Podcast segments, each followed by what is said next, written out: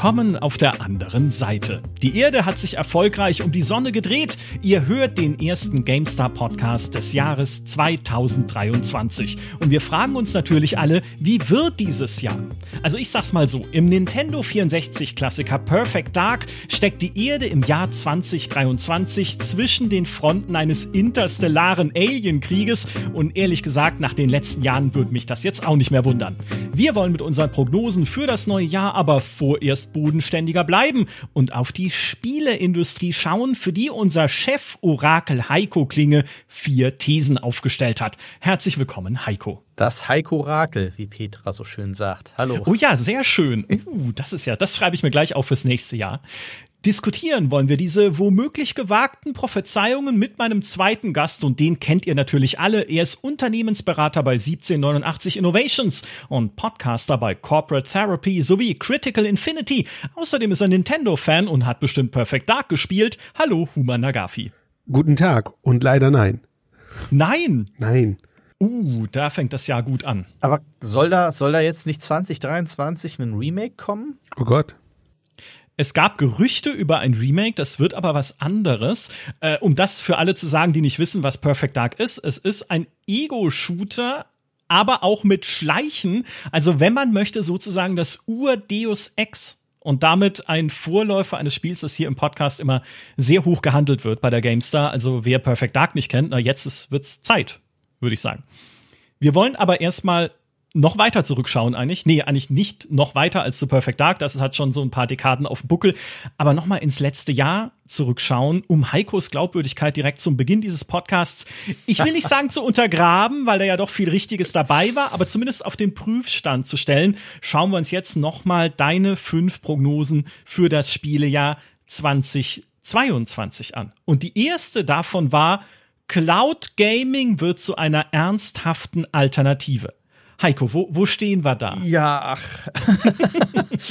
Auf der Hälfte der Strecke, würde ich sagen. Also ähm, da war ich, ja, einfach zu optimistisch. Ähm, ja, Cloud Gaming liefert inzwischen beeindruckende Ergebnisse und äh, ist 2022 wirklich für mich ein paar Schritte vorangekommen, wenn man sich insbesondere anschaut, was äh, xCloud mittlerweile äh, leistet. Das hat mit dem, was so vor zwei Jahren noch da war, zu Beginn nicht mehr viel zu tun. Also bei manchen Spielen, also sieht es richtig klasse aus mittlerweile. Äh, Persona 5 Royal ist ein super Beispiel dafür. Da siehst du kaum noch einen Unterschied. Es ist aber natürlich auch ein Cloud Gaming freundliches Spiel. Aber wenn man ehrlich ist, es bleibt halt auch nach wie vor eher eine Spielerei für Early Adapter. Wobei ich nach wie vor der Überzeugung bin, dass es eigentlich keine logischen Gründe gibt, warum sich Cloud Gaming auf lange Sicht nicht irgendwann durchsetzen wird. Ja, da bist du hier ja im, im Podcast beziehungsweise im Format der Cloud Gaming Advokaten gelandet. Ich sehe Human schon lachen hier. Ihr seht es jetzt nicht, aber wir zeichnen hier mit Webcam auf. Ich sehe schon das Grinsen. Ja, also ich glaube, auf halbem Weg ist gar nicht so schlecht. Ich habe die Entwicklung dahin macht große Sprünge. Wir merken auch, äh, Investitionen in Cloud ist auch seit diesem ganzen Corona und Leute arbeiten mehr von zu Hause und so weiter ja immer relevanter. Und ich glaube, hier sprechen wir wirklich, es ist eine Zeitfrage und eine Infrastrukturfrage. Also ich glaube, es hat schon noch mal letztes Jahr Sprünge gemacht äh, äh, in Technologie und so weiter. Von daher glaube ich, ja. Dass Google halt äh, sich wieder verabschiedet hat, ist natürlich ein Rückschlag. Ne? Also, ähm, dass das Business-Konzept halt auch Quatsch war, ich glaube, sind wir uns auch einig ähm, weil wenn nicht, wenn ich, ich, es gab halt keinen Vorteil, ähm, der mir da irgendwie, warum soll ich das gleiche Geld für etwas in der Cloud bezahlen, wie für etwas, äh, was ich auch äh, mir als Download oder physikalisch kaufen kann für den gleichen Preis. Also da hat halt einfach die Kombi mit einem Abo-Dienst gefehlt. Ähm, aber trotzdem, irgendwann wird es passieren. Ja, ich habe bei Microsoft sieht man das. Also ich glaube, der Rückschlag für Google ob es jetzt Rückschlag für die Gesamttechnologie ist, würde ich eher sagen, das ist ja für Microsoft jetzt sogar noch spannender. Also es ist eher im Wettbewerber weggefallen. Äh, das war auf jeden Fall super teuer für Google, kann man das, kann man sagen. Ich meine, die haben ja das Geld zurücküberwiesen. Also ich habe ich hab von Google ja. das zurückbekommen. Das, ich habe mich voll ich gewundert, auch. warum kriege ich Geld von Google? Das ja. habe ich sehr gewundert.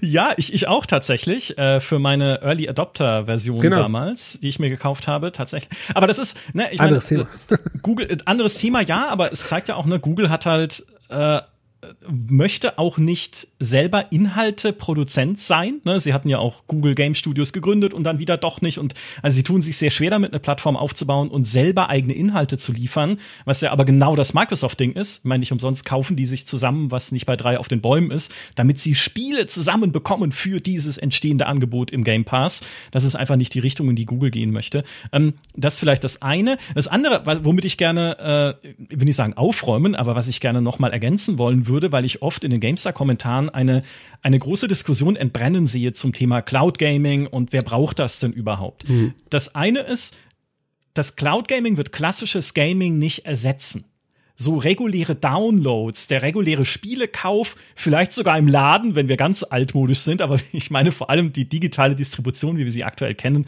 unter anderem von Steam, das wird noch sehr lange als Alternative zum Cloud Gaming bestehen bleiben. Das sagt auch Microsoft selbst. Es geht nicht darum, das abzulösen jetzt und zu sagen, jetzt gibt's nur noch Cloud Gaming und Spiele Streaming von einem Server, der irgendwie sonst wo steht, sondern worum es beim Cloud Gaming vor allem geht, ist neues Wachstum in diesen Gaming-Markt zu bringen.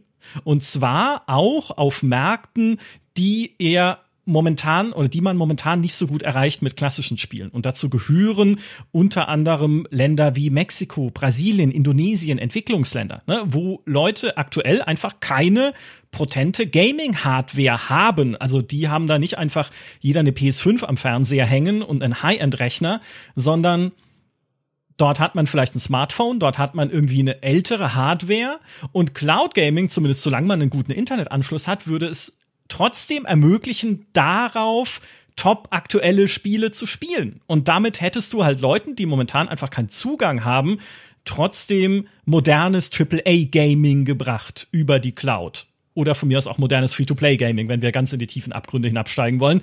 Aber ne, man kann halt weltweit noch viel mehr Leute einfach damit erreichen. Plus, was ich auch schon in den Kommentaren gelesen habe, habe es kann natürlich auch für Leute, die sich jetzt nicht so intensiv mit Gaming beschäftigen wie wir, ne, die sich halt keine PS5 kaufen, die sich nicht alles halbe Jahr eine neue Grafikkarte kaufen wollen, auch für diese Leute kann es jetzt sinnvoll sein, einfach zu sagen, na, ich habe halt hier meinen alten Rechner, auf dem mache ich sonst hier Excel und Co, aber ich habe eine ordentliche Internetverbindung, und darüber kann ich jetzt trotzdem auch aktuelle äh, Spiele streamen. Also auch da, es ergänzt halt einfach den Markt und es kann neue Leute wieder heranbringen ans Gaming.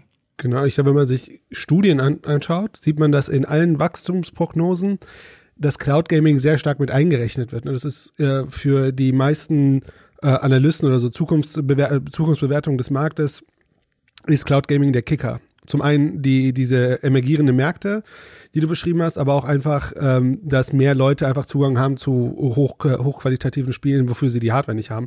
Deswegen glaube ich, da kommen wir nicht drum herum, weil das ist ein riesen Investmentmarkt und jeder sieht die, die Dollarzeichen dort. Das wird kommen und ich glaube, da bin ich auch bei dir zu sagen, ja, das ist für eine bestimmte, es ist jetzt nicht für die Heavy-User, aber äh, da wird sich viel tun. Also ich würde es nutzen, sofort. Also ich bin mir, ich glaube, ich bin da auch wieder oldschool, aber ich bin ja auch alt genug, um mich noch daran zu erinnern, dass ich meinem Informatikerkumpel nicht glauben wollte, dass man irgendwie mal äh, eine Musik-CD irgendwie digital machen kann, weil das waren doch damals irgendwie 600 Megabyte. Wie soll das denn gehen? Mhm. Ja, und dann kam mit MP3 ein Komprimierungsverfahren, das alles auf den Kopf gestellt hat. Also so, natürlich gibt's bei der Musik, ne, auch nach wie vor ja die Alternative mit äh, ja Schallplatte oder das, das haptische Erlebnis, ne? Also ich glaube, bin bei euch komplett ablösen wahrscheinlich nicht, äh, aber mal ein bisschen weiter noch in die Zukunft schaut mir fallen relativ wenige Gründe ein, warum es bei der Gaming in, in der Gaming Branche nicht die gleichen oder mindestens ähnliche Entwicklungen geben mhm. sollte wie auch in der Film- und Musikbranche. Ich würde, also ich, ich bin da komplett bei dir. Ich habe die, die, die Kritiker würden jetzt sagen, Gaming kann man nicht mit Musik vergleichen, weil Latenz und so weiter und so weiter und da ist auch viel Wahres dran. Aber genau an diesen Sachen wird ja gearbeitet und dann ist auch die Frage, äh, nehmen das die Spieleentwickler mit und äh, arbeiten sozusagen mit und so weiter. Und ich glaube, da, wenn der Markt da ist, kommt das alles zusammen und ich glaube auch dieser Standard entwickelt sich. Eine Sache oder eine Linie, die muss man aber dann auch ziehen. Ich denke, wenn wir sehen, dass ein relevanter Markt ähm, im Wesentlichen sich auf Cloud optimiert, dass wir natürlich mehr Spiel, also dass sozusagen die gesamte Industrie in der Spielentwicklung sich auf Cloud äh, ähm, ja, fokussiert, weil Cloud ja auch ganz neue Werkzeuge, Möglichkeiten und so weiter, ne, zum Beispiel künstliche Intelligenz und so weiter, ähm, nutzbar macht, auch in den Spielen, als das, äh, wenn wir das alles stationär haben. Deswegen glaube ich, ähm, wenn der äh, wenn sozusagen diese, ich sag, ich glaube, so, so eine Killer-Technologie wird 5G beispielsweise sein. Also ich glaube, äh, da wird sich viel tun, wenn das wirklich diese, dahin geht, wo, wo man aktuell vermutet, wohin es gehen wird. Dann glaube ich schon, dass der Markt sich dahin bewegen wird. Und jetzt mal ist ja jetzt erstmal nichts Negatives dran, auch wenn das manchmal ein äh, sehr heißer Diskurs ist. Äh, also ich, ich glaube eher, das macht sowohl den Entwicklern und auch den ähm, Spielern einfach, es macht mehr Menschen das zugänglich und das ist ja jetzt mal per se nichts Schlimmes. Genau. Also Teaser 1, Cloud Gaming wird zu einer ernsthaften Alternative ja, noch nicht jetzt, aber kommt. Ne? Also da, da, das, da sagen wir mal 0,25 Punkte kannst du dir dafür schon gut schreiben an der Stelle. These Nummer zwei für das Jahr 2022 von Heiko war, viele Spiele erscheinen schon wenige Punkte, äh, wenige Punkte, wenige Monate nach der Ankündigung. Das ist tatsächlich äh, spannend jetzt in der Retrospektive, weil wir 2022 zwei Extreme gesehen haben. Ja, auf der einen Seite gab es tatsächlich einige Spiele, auf die das definitiv zutrifft. Ne? Need for Speed Unbound ist so ein klassisches Beispiel. Das wurde im äh, Juni erst angekündigt zur, zur E3 und kam dann im November, glaube ich, ne? oder äh, Dezember bereits raus. Ne? Also ein paar Monate. Valiant, auch, auch so ein Beispiel. Nur wenige Monate ähm, zwischen ähm, Reveal und dann auch Release. Auf der anderen Seite, ähm, dafür gibt es aber aus meiner Sicht auch gute Gründe, haben wir auch das krasse Gegenteil äh, erlebt, ne? Allen voran CD Projekt, äh, die halt fröhlich mal Cyberpunk 2 und eine, eine komplette neue Witcher-Trilogie angekündigt haben, die halt noch Jahre weg sind, ja.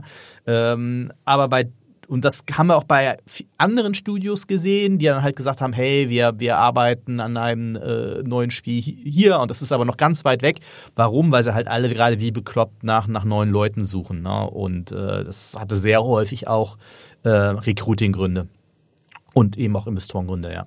Und äh, auch, dass man durchaus ein Vertrauen vielleicht entweder zurückgewinnen möchte, falls es verloren gegangen ist, oder zumindest herstellen möchte, darauf, dass die Firma eine langfristige Perspektive hat. Ne? Also wir machen hier weiter mit dem, was wir können, wofür wir stehen. Ihr könnt auf uns zählen. Und zwar nicht nur Spielerinnen und Spieler, sondern natürlich auch Menschen, die Geld loswerden wollen, also Investoren und Investorinnen, die halt in die Spieleindustrie gehen wollen, denen zu sagen, hier guck mal, bei uns kriegst du Konstanz, ne? Wir wissen, diese Witcher-Serie, das ist unser Goldesel und wenn dann noch parallel dazu die Serie auf Netflix läuft, wenn auch mit einem anderen Hexer, aber das ist noch mal wieder ein anderes Thema, wie das dann wird. Aber dann können wir schon voraussehen, dass das einen gewissen Grundstock von Erfolg uns geben wird, so dass es sich lohnen wird, halt da auch äh, uns die Treue zu halten oder uns äh, bei uns euer Geld anzulegen in der weisen Voraussicht, dass es mehr wird. Genauso bei Ubisoft, ne? Ich meine, die kündigen jetzt schon Assassin's Creeds an, die in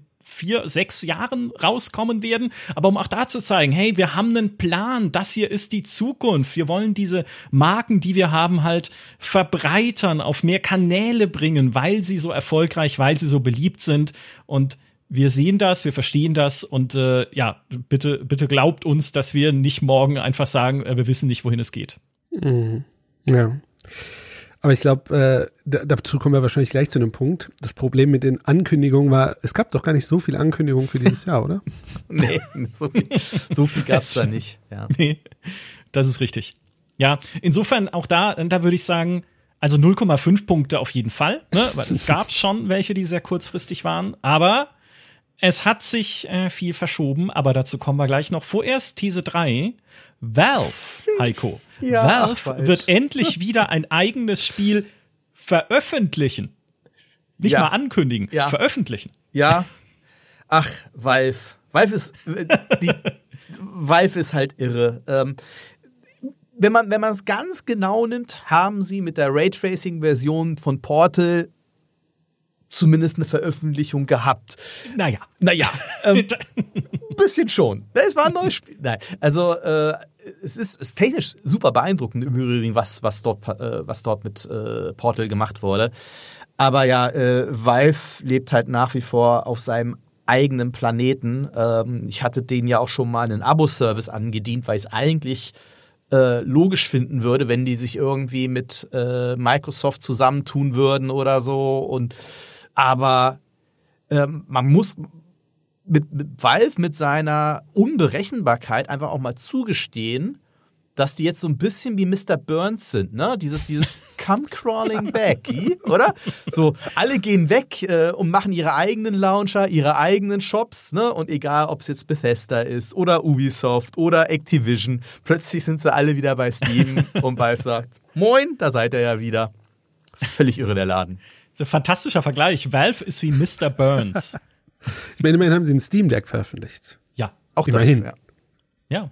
Was sich inzwischen schon über eine Million Mal verkauft haben soll. Was ja für so eine doch eher an, ich sag mal, äh, wie drücke ich es jetzt aus? Nerds gerichtete Hardware. ja, also der tragbare, ja, der tragbare PC, auf dem all die Spiele laufen, die ihr sonst auch, also natürlich nicht alle, aber es werden mehr, ne, dadurch, dass sie Linux-kompatibel sein müssen. Aber all das, was ihr sonst am Desktop-PC sitzen spielt, könnt ihr jetzt auch im Zug, Flugzeug oder sonst wo spielen, wo ihr unterwegs seid ja, wow, ne? Also, das ist natürlich für uns eh schon total faszinierend und offensichtlich auch noch für viele andere Menschen. Mhm. Also, Valve hat schon was richtig gemacht mit dem Ding.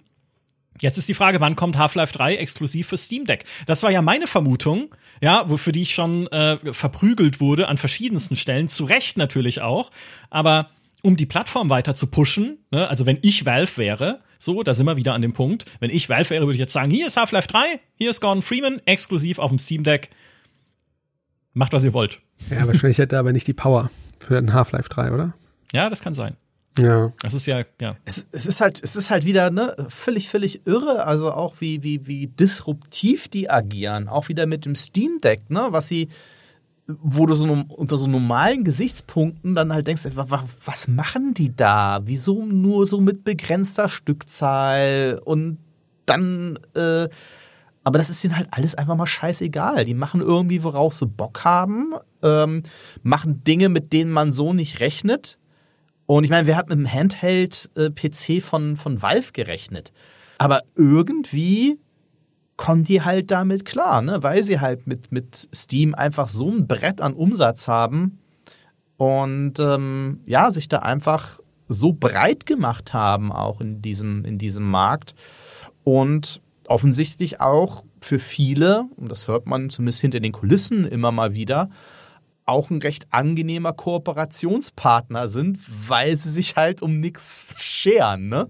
ähm, ja, ist so. Ich meine, wenn du halt irgendwie bei, bei Sony irgendwie in den Store dein, dein Feature halt kriegen willst, das ist ein Riesen-Act. Oder wenn du da die ganzen äh, Freigabeprozesse, die du bei Nintendo hast oder so. Und bei Valve herrscht halt Anarchie. Und äh, das ist halt für, für, für manche halt dann auch durchaus attraktiv. Also ich glaube, das Steam Deck könnte noch mal eine interessante Entwicklung geben, auch für diese Indie-Szene, weil ja genau diese Anarchie äh, herrscht.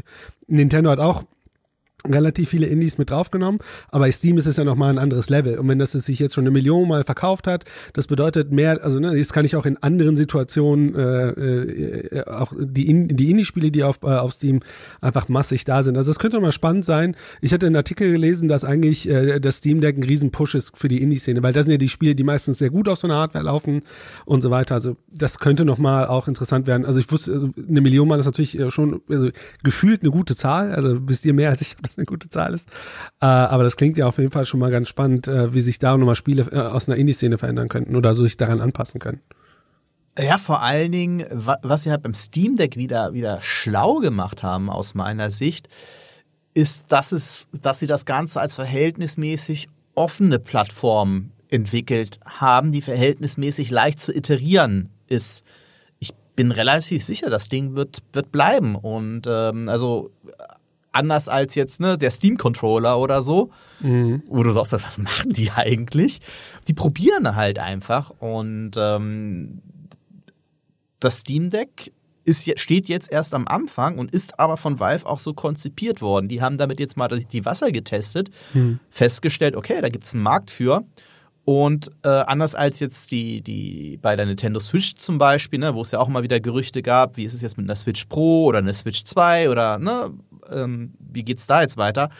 Aber Nintendo musste halt immer einen riesen Apparat vor sich herschieben und Valve ist das halt egal. Die Baller haben ja von Anfang an irgendwie, waren es drei oder vier unterschiedliche Versionen von dem Ding auf den Markt geworfen Ja. und äh, werden das auch als offene Plattform entsprechend immer weiterentwickeln. Und das kann gut sein, dass sich das so, dass es so ein Slow Grower wird.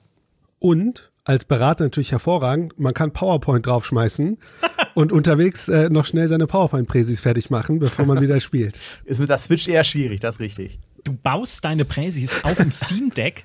Ja, du kannst ja Echt? Maus und Tastatur anschließen. Ja. Also du kannst ja Windows drauf, äh, draufpacken und alles mögliche. Wahnsinn.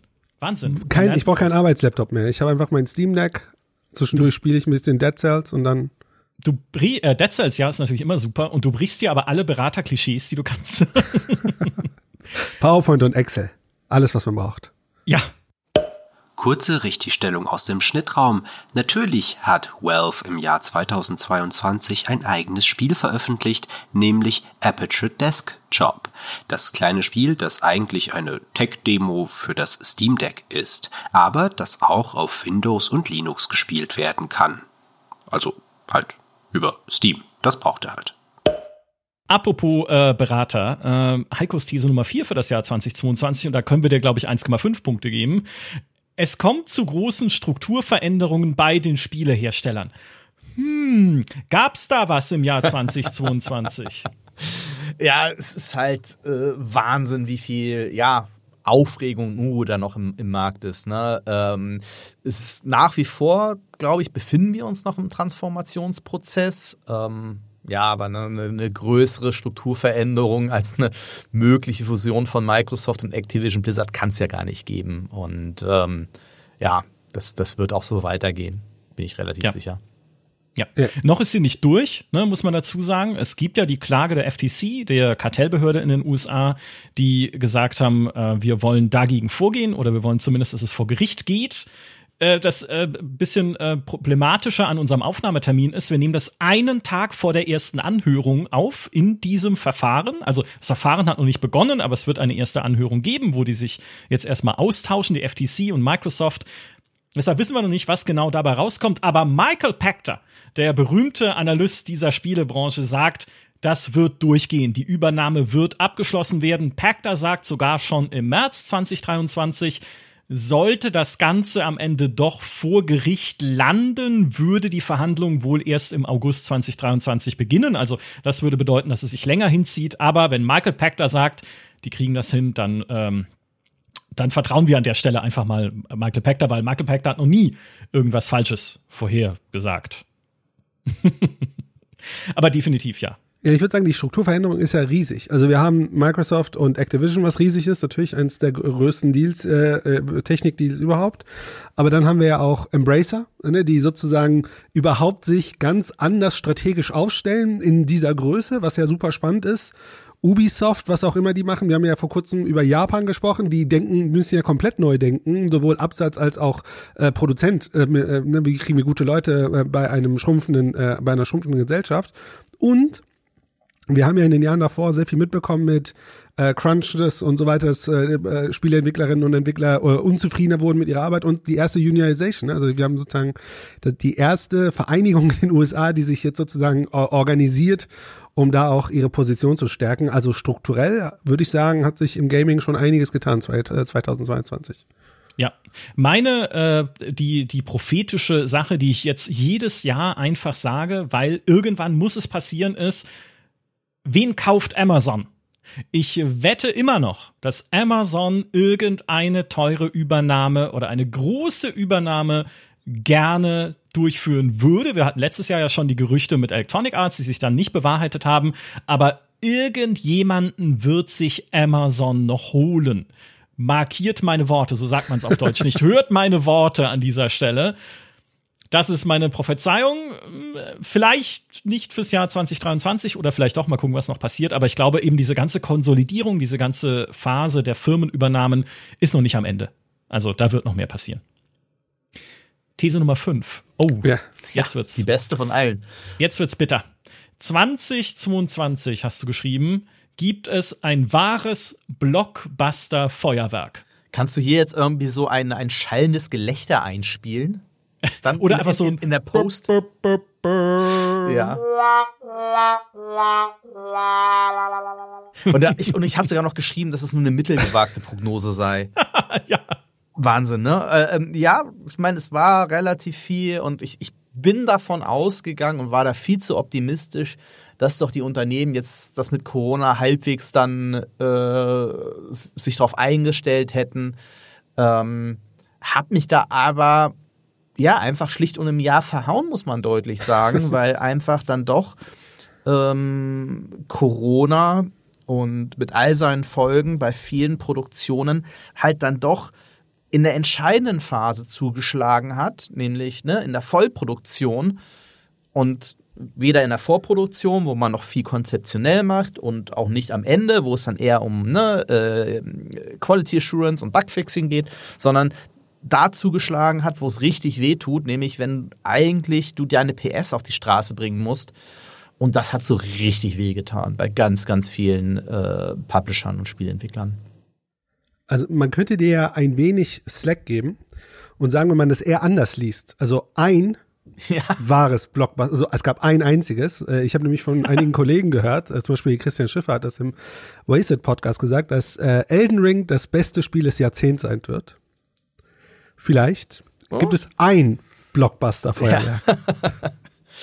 Ja, es gab ja schon eine Handvoll Spiele, ne? Also Lost Ark, also Amazon hatte seine ersten beiden Erfolge tatsächlich nach, nach ganz, ganz vielen äh, Fehlschlägen. Gibt es eigentlich Plural von Fiasco? Egal. Äh, also ne, mit, mit Lost Ark und äh, New World äh, war ja 2021, hat aber trotzdem sich noch in 2022 halbwegs rüber gerettet.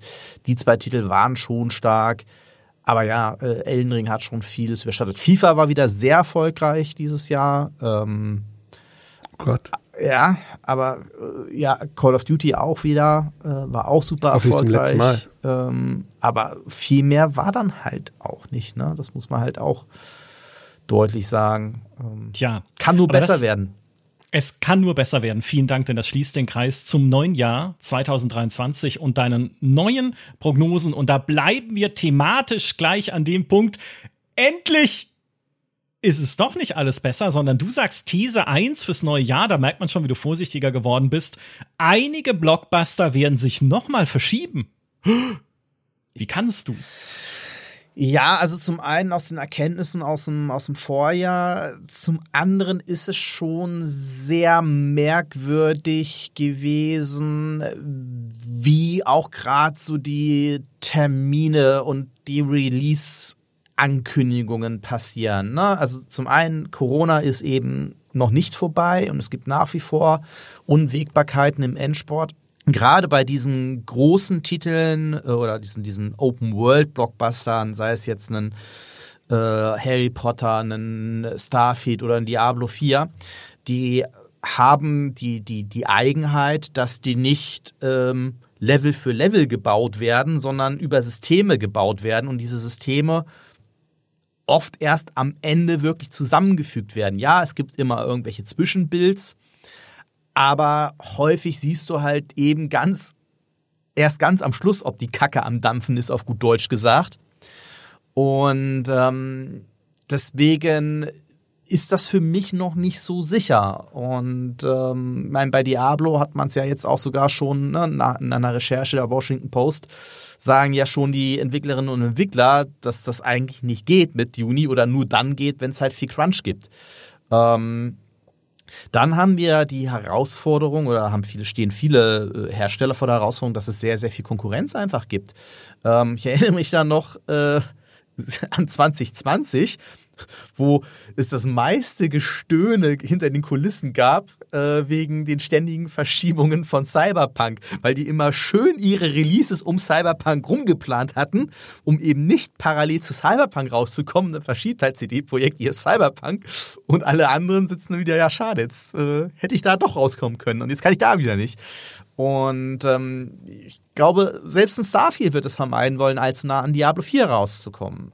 Und ähm, dann ist es halt, also kann vielleicht Human noch was zu sagen. Also ich fand es schon merkwürdig, dass, dass Activision ausgerechnet zum Ende des Geschäftsjahrs, ja, was äh, der Geschäftsjahresende ist bei Activision, der 31. Dezember, droppen die halt noch einen Release-Termin. Ne?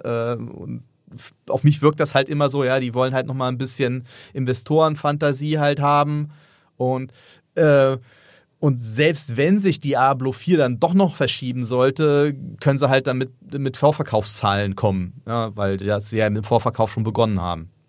Also, es ist natürlich schwierig, ne? Also, ähm, man könnte überlegen, ich könnte mir nicht vorstellen, ob es da jetzt irgendwelche Absprachen geht bei äh, Microsoft mit Starfield und Diablo 4 mit Activision Blizzard. Ich meine, zumindest sind sie ja nicht, also sind sie ja bald vielleicht eine Firma. Ähm, dass die da schon schauen, dass sie sich nicht da gegenseitig äh, reinschießen. Ähm, aber also ich, ich ähm, rein aus der, äh, rein aus der Struktur raus betrachtet, ist es für mich so schwierig nachzuvollziehen, ähm, wie da eine Verschiebung, also Verschiebung wäre mir eh schwierig da äh, da jetzt rein reinzulesen. Ich könnte mir, also ich glaube, dass Microsoft auf jeden Fall ähm, jetzt pushen muss. Ne? Also es, die haben jetzt die große Akquisition, das hat viel Geld gekostet. Investoren gucken, äh, gucken da sehr stark drauf. Das wird jetzt ein ziemlich relevantes, relevante, ähm, ja, relevante Bereich bei denen. Und ich glaube, die müssen halt einfach auch wirklich den Pace hochhalten. Und die Frage ist halt, würden sie jetzt David nochmal verschieben? Weil ich glaube, das ist ja schon eines der größeren Releases dieses Jahr. Spannende Frage ist da ja im Übrigen, je nachdem, wie schnell sie halt durchkam, ne, ob dann Diablo 4 Game Pass-Titel wird. Das erwarten wir doch alle, oder? Nö, bis jetzt nicht, ne? Haben sich nicht dazu geäußert. Also ja, das, auch, können Sie das, das halt, ne? Also wenn, wenn dann halt äh, Microsoft vor der Wahl steht, okay, ähm, weil Stand jetzt, ne, so von dem, was man so gerüchteweise hört, ist das ja durchaus in einem ähnlichen Zeitraum, ne? Äh, ein Starfield und ein Diablo 4. Und wenn sie jetzt dann halt noch sagen, okay, äh, wir können Diablo 4 nochmal äh, drei, vier Monate nach hinten schieben, kriegen dann mehr Polishing und können es dann eben, weil das Ding vielleicht dann, der, der Deal dann vielleicht durch ist, das Ding dann auch direkt in den Game Pass pumpen, um, um Abozahlen zu pushen. So völlig unattraktiv finde ich das nicht. Ich habe eine Gegenthese. Ich habe eine Gegenthese zu der Verschiebung, nämlich, hey, das kommt alles raus, es wird halt scheiße. Also die Spiele kommen unfertig Gute auf den Laune. Markt. Und ja, ich habe hier Beweisstück A, Call of Duty. Oder eigentlich sind es Beweisstück A und B, nämlich Call of Duty Modern Warfare 2 und Warzone 2.0, die beide in einem Zustand erschienen sind, der offensichtlich unfertig war und zum Teil, habe ich mir sagen lassen, immer noch ist. Also ne, da gab es irgendwie Bugs, Abstürze. Du hast Probleme damit, mit anderen Leuten zusammenzuspielen, was bei einem Multiplayer-Shooter nicht absolut unwesentlich ist. Ja, so dass Nimi auch schon viele wütende Kolumnen und Podcasts äh, darüber gemacht hat, wie sehr es ihn äh, äh, annervt, dass dieses Spiel in dem, in dem Zustand auf den Markt kommen kann. Aber laut Activision ist Modern Warfare 2 das am schnellsten verkaufte Call of Duty aller Zeiten. 800 Millionen Dollar haben die allein in der ersten Woche gemacht. Eine Milliarde schon nach 15 Tagen. Das einzige Spiel, das noch erfolgreicher war in der Zeitgeschichte, ist GTA 5. Die hatten die Milliarde schon nach drei Tagen im Sack. Also ein GTA, ne? Das, aber das einzige bislang noch besser und schneller verkaufte Ding. Modern Warfare 2 trotz seiner absoluten Unfertigkeit super erfolgreich. Hat sich in den USA auch innerhalb von anderthalb Monaten nach Release besser verkauft als Elden Ring im gesamten Jahr bis dahin. Wo man schon so gemunkelt hat, oh, schlägt zum ersten Mal irgendwas anderes Call of Duty. Ja, ja nee, Pustekuchen. Nein, nicht. nee, nicht mal Elden Ring. Und ähm, Jetzt kann man natürlich sagen, ja, das könnte die Sonderstellung von Call of Duty sein. Ne? Man weiß ja, die Serie ist generell relativ immun gegen alles, was Kritik, Skandale irgendwie. Also Call of Duty verkauft sich immer wie geschnitten Brot. Ja, manchmal vielleicht ein bisschen weniger, manchmal ein bisschen mehr, aber es ist zumindest äh, immer auf einem wahnsinnig hohen Niveau, wie in FIFA ja auch. Ähm, und selbst Sony hat gesagt, als sie gegen die Microsoft Activision Übernahme vorgegangen sind, äh, gegenüber den brasilianischen Behörden, dass es weltweit kein Studio gibt, das genügend Personal oder Budget hätte, um sowas wie Call of Duty im Jahresrhythmus überhaupt veröffentlichen zu können. Also ein Call of Duty, auch noch in dieser jährlichen Erscheinungsweise, ist so ein, eine singuläre Erscheinung in diesem Spielemarkt, dass dafür mhm. eigentlich komplett eigene Gesetze gelten weil die Userbase halt auch so loyal ist. Leute, die gerne Call of Duty spielen, genauso wie Leute, die gerne FIFA spielen, die kaufen sich das nächste dann i, weil dann gibt's endlich mal wieder einen neuen coolen Multiplayer-Shooter, den sie so mögen. So. das kann natürlich sein, ne, dass man sagt, okay, Call of Duty hat diese Sonderstellung im Markt, aber vielleicht macht es ja trotzdem Schule. Ne, dass Activision jetzt sagt, hey, wenn wir 800 Millionen Dollar in der ersten Woche verdienen können mit einem völlig verbackten Call of Duty, was ist denn dann das Problem, wenn Diablo 4 auch jetzt vielleicht nicht ganz hundertprozentig rund erscheint? Oder was ist bei Microsoft denn wirklich das Problem, wenn Starfield also mal über das normale Bethesda-Maß hinaus äh, verbackt erscheinen würde? Schwierig, ne? Also, würdest du nicht, also mein Gefühl wäre ja, Call of Duty ist mehr so eine Art so Spiel, was viele Menschen spielen, die jetzt vielleicht jetzt nicht viel spielen. Wohingegen bei Diablo gefühlt gibt's da eine ne krasse so Kernbase. Ne? Äh, also da würde ich mich, also ich kenne viele Leute, die spielen nur Call of Duty und vielleicht noch ein bisschen FIFA, aber die kennen zum Beispiel Diablo gar nicht. Ähm, da würde ich sagen, schwierig. Aber äh, nichtsdestotrotz, also ich persönlich bin ja ein Fan von Early Access. Nur es sollte dann als Early Access gemacht ja, werden. Da, ja, das ist was anderes. Ja, wenn es dann nur 30 Euro kostet und sie sagen, hey, das ist jetzt hier Early Access von Modern Warfare 2, dann bin ich da auch dabei. Aber ist ja nicht so. Ne? Ja, das, das ist verrückt. Also ich, ist das wirklich ein Phänomen. Also ich gucke gerade auch so auf Verkaufslisten. Ich sehe 2020 war Call of Duty, 2021 war Call of Duty. Dieses Jahr ist es Call of Duty. Madden ist auch immer nicht weit weg und FIFA. Das ist schon echt verrückt. Ja. Also ich, ich bin da nicht ganz so pessimistisch äh, wie du, Micha. Allein aus dem Grund, dass ich immer noch äh, ich glaube einfach nach wie vor daran, dass Spieleentwicklerinnen und Entwickler keine unfertigen Spiele auf den Markt werfen wollen. Und ich glaube auch, dass das die Publisher eigentlich nicht wollen. Es kann natürlich sein, dass einige Entscheiderinnen und Entscheider jetzt dann sagen, naja, es geht ja auch unfertig, also mir doch egal halte das nur persönlich und da, da bin ich vielleicht wieder eher der, der Optimist oder ich, ich glaube halt, dass man sich da langfristig doch äh, ins eigene Knie schießt. Und ich glaube eben schon, ähm, dass so eine Nummer wie bei Cyberpunk halt dann doch einen sehr großen Schaden angerichtet hat und dass jetzt bei einem Call of Duty ist für mich ein bisschen nochmal ein eigener äh, Son oder nochmal ein Sonderfall, weil hey, immerhin die, die Kampagne war fertig und bug äh, äh, und, und, ja, stimmt, und, ja. und, nicht verbuggt. Und ich glaube halt nach wie vor, dass es ein unterschätztes äh, ähm, Phänomen ist bei Call of Duty. Wir reden zwar viel über Multiplayer, ich glaube aber gerade in den USA gibt es unfassbar viele Menschen, äh, die halt einfach nur die Kampagne durchrocken und dann äh, warten sie aufs nächste Jahr. Fertig. Und ist nicht Call of Duty nicht ziemlich außerhalb von Konkurrenz? Ich weiß, ich weiß Battlefield, aber Battlefield läuft ja auch nicht so ja, rund, oder? Das ist auch noch so, das ist auch noch so ein Beispiel für ein Spiel, das halt nicht fertig reinkam und was, wo es, wo es der Marke massiv geschadet hat und wo es dann auch wieder massive ha, Umstrukturierungen im Studio gab, äh, die jetzt sagen, wir müssen das irgendwie alles anders machen in Zukunft mit Battlefield. Also das ist sicherlich ein Beispiel, wo, wo diese Strategie mit, äh, wir packen es mal aus und probieren dann ein bisschen, ja nicht funktioniert hat. Allerdings war da Battlefield schon immer historisch schlecht, ne, darin irgendwie anders als im übrigen Call of Duty, Content im Nachgang irgendwie in, mit einer gewissen Traktion auf den Markt zu bringen oder halt auch die, die, die User äh, dabei an der Stange zu halten. Ja, also mich würde es zumindest nicht überraschen, wenn wir, ne, wenn die Spiele nicht komplett unfertig und buggy erscheinen, dann doch vielleicht dass man ihnen nach wie vor anmerkt, vielleicht auch Corona-bedingt, ne, weil wir haben ja gesehen, Corona hemmt auch durchaus kreative Prozesse, ne, wenn man nicht zusammensitzen kann beim Kaffee in einem Büro, bisschen halt einfach Sachen, äh, auch selbst bei uns Artikelideen spinnen kann, dann fällt einem das doch schwerer, irgendwie originell, kreativ, äh, clever zu sein in vielerlei Hinsicht. Und das ist, gilt bei der Spieleentwicklung ja genauso. Also vielleicht kommt dann doch dieses Jahr einiges raus, bei dem wir einfach noch merken, da reibt es im Getriebe. Ne? Vielleicht auch, weil das Gameplay nicht so ineinander greift, wie wir es uns gerne vorstellen würden. Ich würde es aber jetzt an der Stelle gar nicht weiter vertiefen, sondern einfach euch bitten, in eurem Podcast-Player einfach zwei Folgen zurückzublättern zu unserer Folge über die Sorgen. Nee, zwei Folgen, eine Folge. Nee, warte mal, die kommt ja erst noch. Okay, zukunftssicher. Kurz zu warten, nach vorne zu blättern in eurem Podcast-Player, wenn sie draußen ist. Die erscheint nur wenige Tage, nachdem wir hier gesprochen haben. Unsere Folge über die Sorgenkinder des Jahres 2023. Die Spiele-Sorgenkinder mit äh, einer Menge großer Namen drin, wo wir sagen, da sind für uns noch Fragen offen, was das Konzept angeht oder ob das wirklich ein gutes Spiel wird oder nur ein großer Name. Also, ne, das heißt, da gibt's noch mehr an dieser Stelle. Äh, erscheint bald. Wir gehen weiter zur nächsten These von Heiko. These Nummer zwei. die Hardware-Verfügbarkeit wird sich deutlich bessern.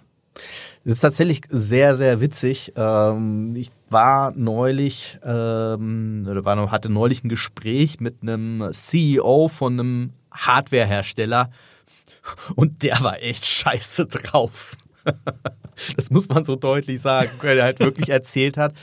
Naja, es gab halt einen gewaltigen Rückstau mit ähm, ja, äh, äh, Lieferungen. Ne? Man hat das mitgekriegt mit den ganzen Hafensperrungen. Ähm, und dann kam ja noch die Geschichte mit dem, mit dem Suezkanal hinzu. Also Lieferketten in 2022 war und 2021 waren komplett Desaster. Nur, was passiert mit diesen ganzen Lieferungen, die irgendwo vor den Häfen liegen oder irgendwo auf See äh, rumschippern und nicht nirgendwo hin dürfen? Irgendwann kommen die halt an. Und jetzt sind tatsächlich, oder haben viele Hardwarehersteller äh, die Herausforderung, dass ihre ganzen Lagerhäuser halt voll sind und sie ihren Kram nicht mehr unterbekommen.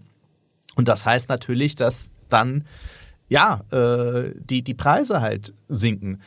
Allerdings, so viel äh, Einschränkung muss ich da machen. Das betrifft natürlich oder, oder es betrifft nicht das, das High-End Segment. Ich glaube nicht, dass die ähm, Grafikkartenpreise jetzt von der 4070 Ti irgendwie signifikant sinken werden. Ich glaube allerdings, dass jetzt die Preise von einer 3070, 3080, vielleicht sogar 3090 stärker sinken werden, als wir das jetzt gerade noch glauben, weil halt die neue Generation da schon wieder vor der Tür steht und die alte ja noch gar nicht vernünftig ausgeliefert werden konnte.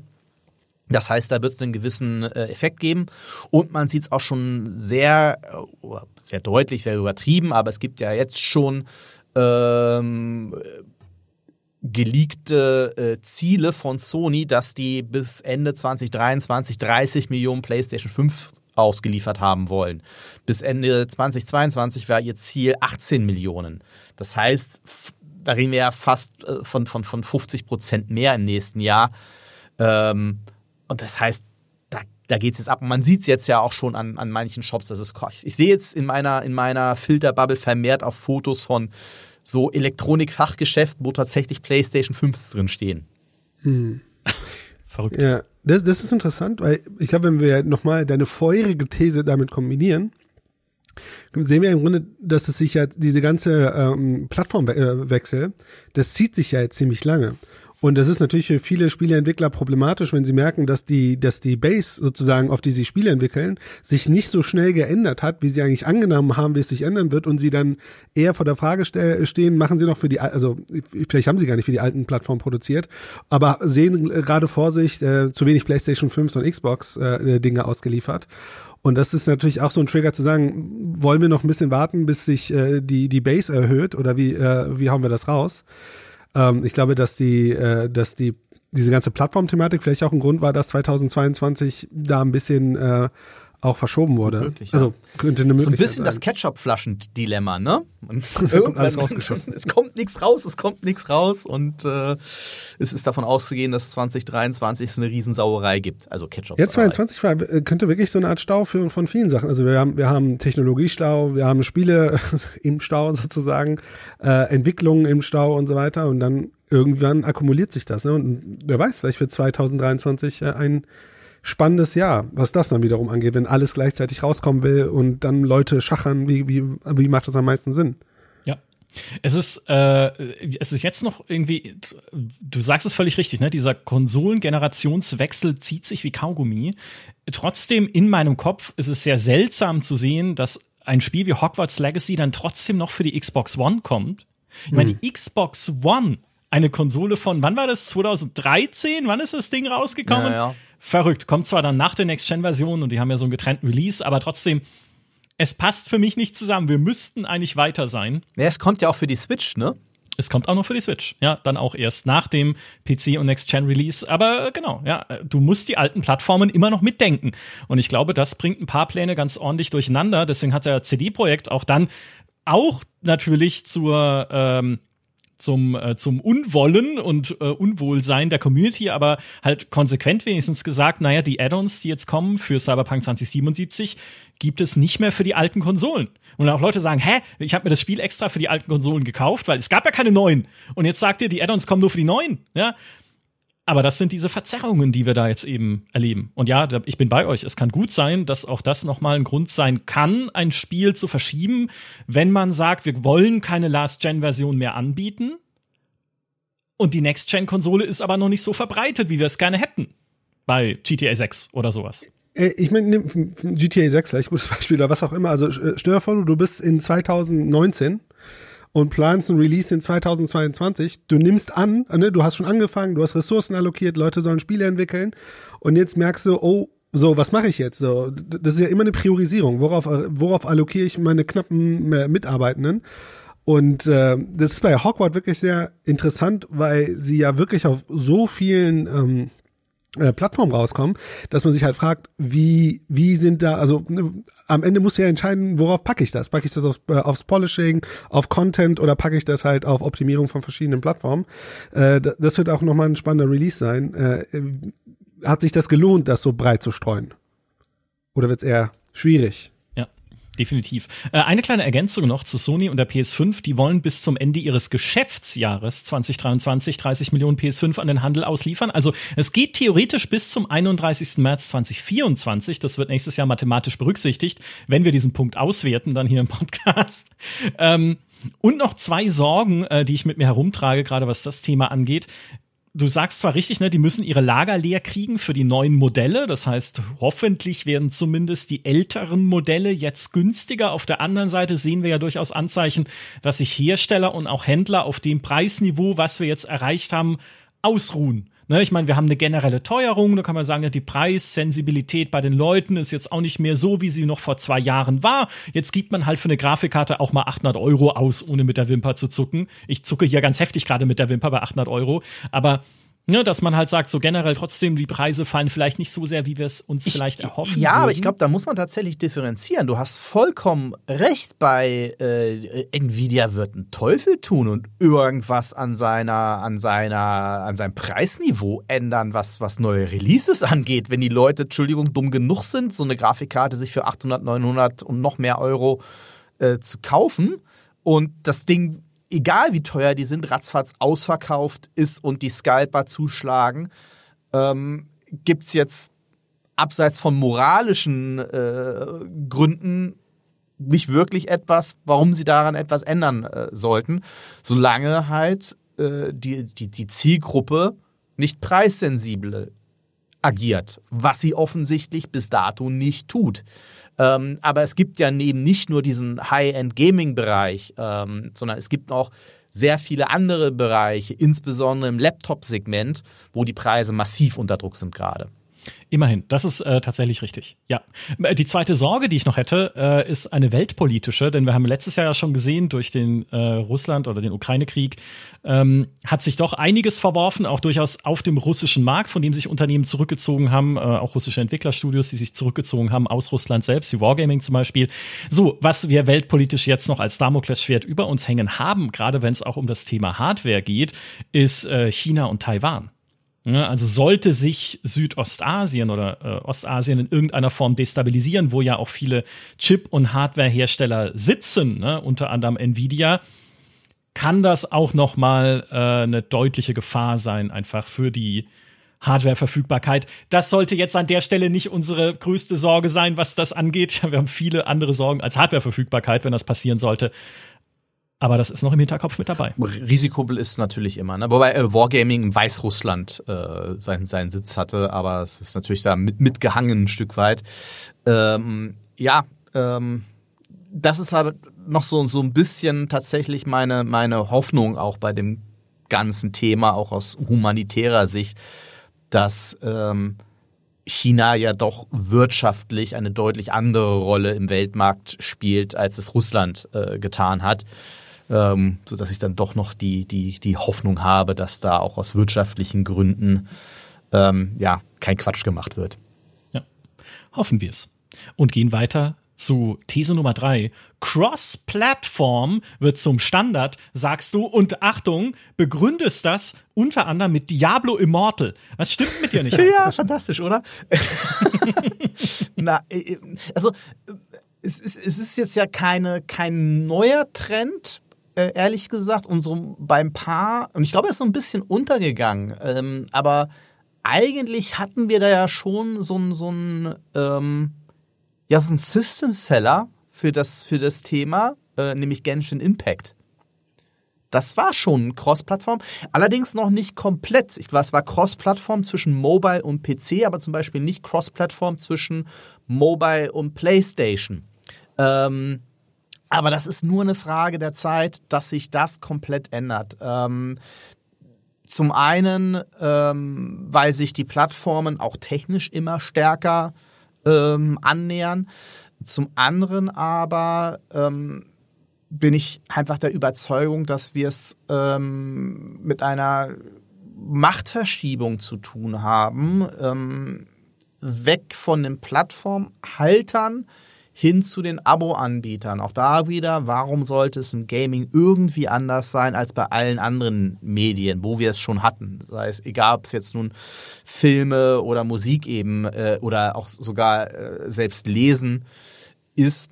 Ähm, und wer bei den Abo-Anbietern stattfinden will, und das ist, das, vor dieser Frage stehen jetzt einfach sehr viele Studios. Es ist einfach für ein Studio, das jetzt sagt, okay, wir wollen ein Spiel äh, X, X oder Y machen, einfach super attraktiv, äh, einen Deal mit Microsoft für den Game Pass zu bekommen, weil sie dann halt sofort ihre gesamte äh, Entwicklung refinanziert haben, ohne Risiko. And then some, vielleicht noch was obendrauf.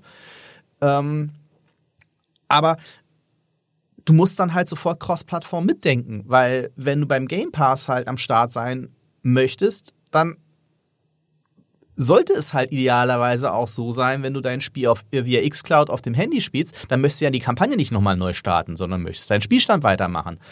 Wenn du äh, beim Prime Gaming deine Ingame-Items äh, freischaltest, dann möchtest du das doch übergreifend machen als nur für eine Plattform.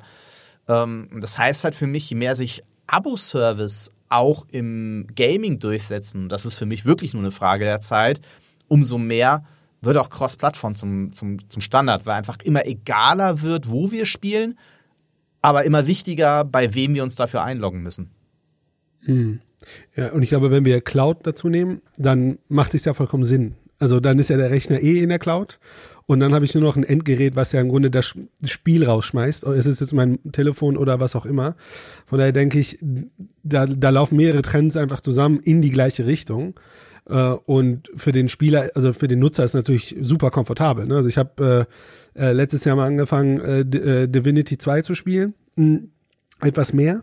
Und ich habe dann irgendwann gemerkt, ich kann das ja auf meinem iPad gekoppelt mit meinen Steam-Spielen. Also mit meinem Steam-Speicherstand kann ich auf dem iPad spielen und dann wieder am, am Rechner wieder weiter. Und das äh, ist hervorragend. Switch ne? also geht besser, auch, tatsächlich, ja. Ja, ja. und äh, ich glaube, für den Spieler oder für die Spielerin ist das natürlich die, äh, die sinnvollste äh, Art des Spielens.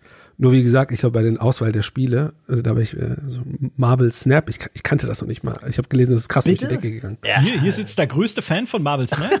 Ernsthaft, ich habe schon vorhin runtergeladen, ich habe noch nicht angemacht. Du oder ich sehen. jetzt? Ja, du, ich habe das nicht. Ich spiele ich spiel weder äh, Spiele mit Marvel noch mit Snap im Titel. Pokémon Snap. Es ist, es ist, ich habe ja, ich habe ja die These aufgespielt, es ist das, es ist das schlauste Spiel des Jahres 2022 gewesen, weil es so unfassbar äh, schlau designt ist, einfach von A bis Z. Ähm, und ja, auch das. Da steht sogar Marvel Snap im Test das schlauste Spiel des Jahres bei GameStar Plus. Ja, ja wer hat das Buch geschrieben? ähm, also äh, ja, auch das wurde schon Cross-Plattform äh, entwickelt, aber natürlich auch mit, mit, mit dem mit dem Haken, dass sich das auf dem PC äh, mehr wie ein schlechter Android-Emulator äh, anfühlt, als wirklich wie eine native äh, PC-Version. Ganz anders als übrigens äh, Hearthstone, ähm, was ja mittlerweile auch komplett äh, Cross-Plattform ist, aber auf dem PC angefangen hat und dann äh, jeweils für die jeweiligen Plattformen dann auch mit, mit sehr smartem Interface-Design auch umgesetzt wurde. Aber ja, das, das da bin ich relativ zuversichtlich, dass also die Leute, die jetzt sagen, okay, wir starten jetzt eine Spieleproduktion, die müssen sich jetzt Gedanken machen, wie kriegen sie ihre, ihre Struktur so hin, dass die eben auch cross-Plattform funktioniert, also sowohl cross-save als auch cross-Multiplayer. Ähm, da sind auch mittlerweile die, die Plattformhalter durchlässiger geworden. Also selbst ein Sony stellt sich da nicht mehr ganz äh, so quer, wie es noch vor ein paar Jahren der Fall war. Stimmt.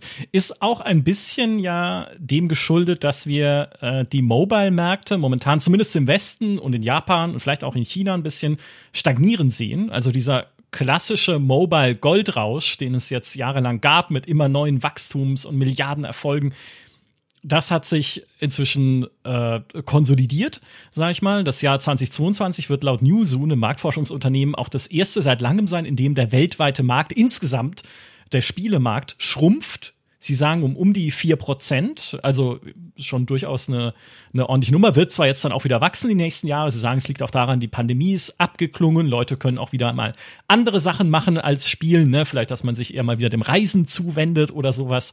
Also durchaus begründet, aber diese Mobile-Märkte sind eben auch gesättigt und auch da wird jetzt natürlich geschaut, wie komme ich denn da raus oder wo kann ich denn da noch jetzt grüne Wiesen finden? Eine kann sein das Cloud Gaming, es ist aber noch nicht da.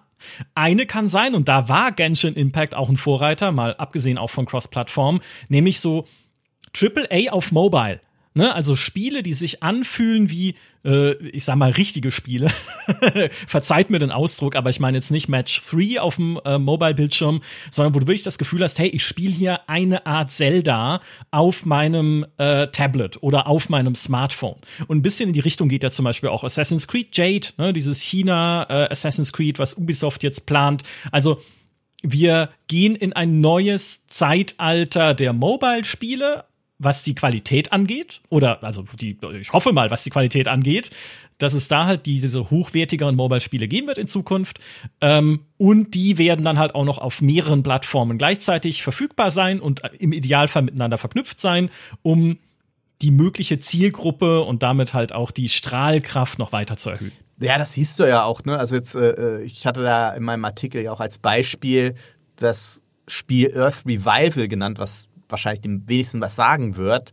Äh, es kommt halt aber von den TikTok-Machern ByteDance. Ja. ja ähm, und wird tatsächlich mit vielen Menschen, also glaube ich 300 Entwicklerinnen und Entwickler, äh, und wird zwar Mobile First entwickelt, aber sieht auf Mobile super aus und dann nehmen sie den PC halt einfach noch mit, ähm, was auf dem PC dann nicht mehr so gut aussieht und sich auch nicht so gut steuert. Aber ähm, man darf es ja nicht vergessen, dass halt in diesem gigantischen asiatischen Markt, die denken einfach Mobile First und äh, die mobilen Endgeräte haben so eine dermaßen rasante Entwicklung äh, vorgenommen, technisch. Ich meine, die meisten stecken halt eine Switch locker in die Tasche inzwischen.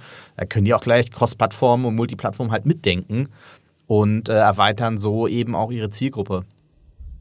Aber Cross-Plattform wäre, so wie ich das jetzt äh, auch aus, aus deinem Artikel entnommen habe, zum einen, entweder ist das Free-to-Play, weil dann macht es ja Sinn, weil sonst müsste ich mir das Spiel ja mehrfach kaufen, weil mir ist ja gerade äh, äh, auf äh, eingefallen, dass ich ja für Divinity muss ich ja zweimal kaufen. Also zweimal, also auf der auf dem iPad war es halt nicht Vollpreis, sondern irgendwie 20 Euro, aber ich habe es ja noch mal auf dem PC gek vorher gekauft gehabt. Oder es ist im Abo-Service, sowas wie äh, xCloud, wo ich dann sozusagen das Abo habe und damit nicht sozusagen mobile das Spiel kaufen muss und sozusagen noch mal äh, auf dem äh, äh, auf dem äh, äh, irgendeinem anderen Gerät, weil das wäre ja voll toll, wenn ich jetzt auf meiner Xbox äh, die ganzen Steam-Spiele spielen könnte. Nö, so. das ist natürlich auch Cross-Plattform. Nee, ist natürlich auch total attraktiv für die Hersteller, wenn sie dann halt äh, Leute an sich binden über einen Account, dass sie dann ihr Produkt dann doppelt und dreifach verkaufen können. Ja, ja genau. Ähm, die, die, Entwickler können es zwei, dreimal verkaufen und sagen, ey, ihr könnt es cross spielen. Genau, das, das zum einen. Äh, aber natürlich, auch das ist wieder ein, ein, ein Argument für, für Abo-Angebote, äh, ne? Ähm, weil kann gut sein, dass äh, Call of Duty in Zukunft, äh, oder Microsoft sagt ja, hey, es wird Call of Duty immer auf äh, äh, Sony-Konsole äh, geben. Ah ja, aber wenn ihr bei uns im Abo seid, beim Game Pass, dann habt ihr halt sämtliche Cross-Plattform-Vorteile. dann ist ja die Killer-App überhaupt, wäre für mich äh, Steam Cloud. Weil dann hätte ich meine hunderte Spiele und könnte sie überall spielen. Das wäre natürlich jetzt sozusagen die Killer-Applikation. Ja, wer weiß, was noch kommt. Und wie Wer weiß, gesagt, noch ich halte das nicht für komplett ausgeschlossen, dass Microsoft und, und, und Valve nicht schon längst in Gesprächen sind, in welcher Form auch immer, ähm, weil es liegt einfach so auf der Hand. Ja. es würde auch etwas verhindern, was wir gerade bei Diablo Immortal ja gesehen haben, deswegen habe ich es vorhin schon als Beispiel angeführt, nämlich diesen Übertrag von Mobile Monetarisierungsmodellen auf PC und äh, ja halt PC und Konsole dann in, nicht in dem Fall, aber generell, ne? Also dieses Rüberschwappen von eklatantem Pay to Win, das ja tatsächlich in Diablo Immortal nicht mal groß verhüllt ist, auch wenn sie behauptet haben, sie verkaufen keine Ausrüstung, dann aber doch Edelsteine verkaufen, mit denen man sich natürlich äh, im Spiel deutlich verbessern kann. Also, dass es offensichtlich üblicher wird oder die Hemmungen fallen, sowas auf eine andere Plattform zu bringen. Und auch da wieder der Call of Duty-Effekt, es ist sehr erfolgreich. Also Diablo Immortal hat Stand November 2022 300 Millionen US-Dollar Umsatz gemacht weltweit trotz der Kritik an diesem Monetarisierungsmodell. Ähm, das ist eine ganz schön äh, ordentliche Summe. Ich glaube, hier Raid Shadow Legends hat im selben Zeitraum, glaube ich, 370 Millionen oder in einem Jahr. Also Raid Shadow Legends ist auf Mobile ein Riesending. Ja, also das ist ein sehr erfolgreiches Spiel. Und Diablo Immortal geht schon so in diese Richtung. Und mein Gott, wie, wie ärgert mich das? Ja, dass man, dass man das durchkriegt. Und dann würde ich nämlich tatsächlich sagen, dann doch lieber bitte Abos. Ja, dann, dann hört doch auf mit dieser Monetarisierung um jeden Preis, sondern dann gebt mir lieber einen Abo-Dienst, in dem ich halt einfach eine monatliche Gebühr zahle und dann auch vielleicht ein bisschen Vielfalt habe, statt halt so glaube, also das ist so ein bisschen das, also auch da wieder, vielleicht spricht da zu sehr der, der, äh, der Heiko-Optimist aus mir, vom, vom Heiko Rakel zum Heiko-Optimisten.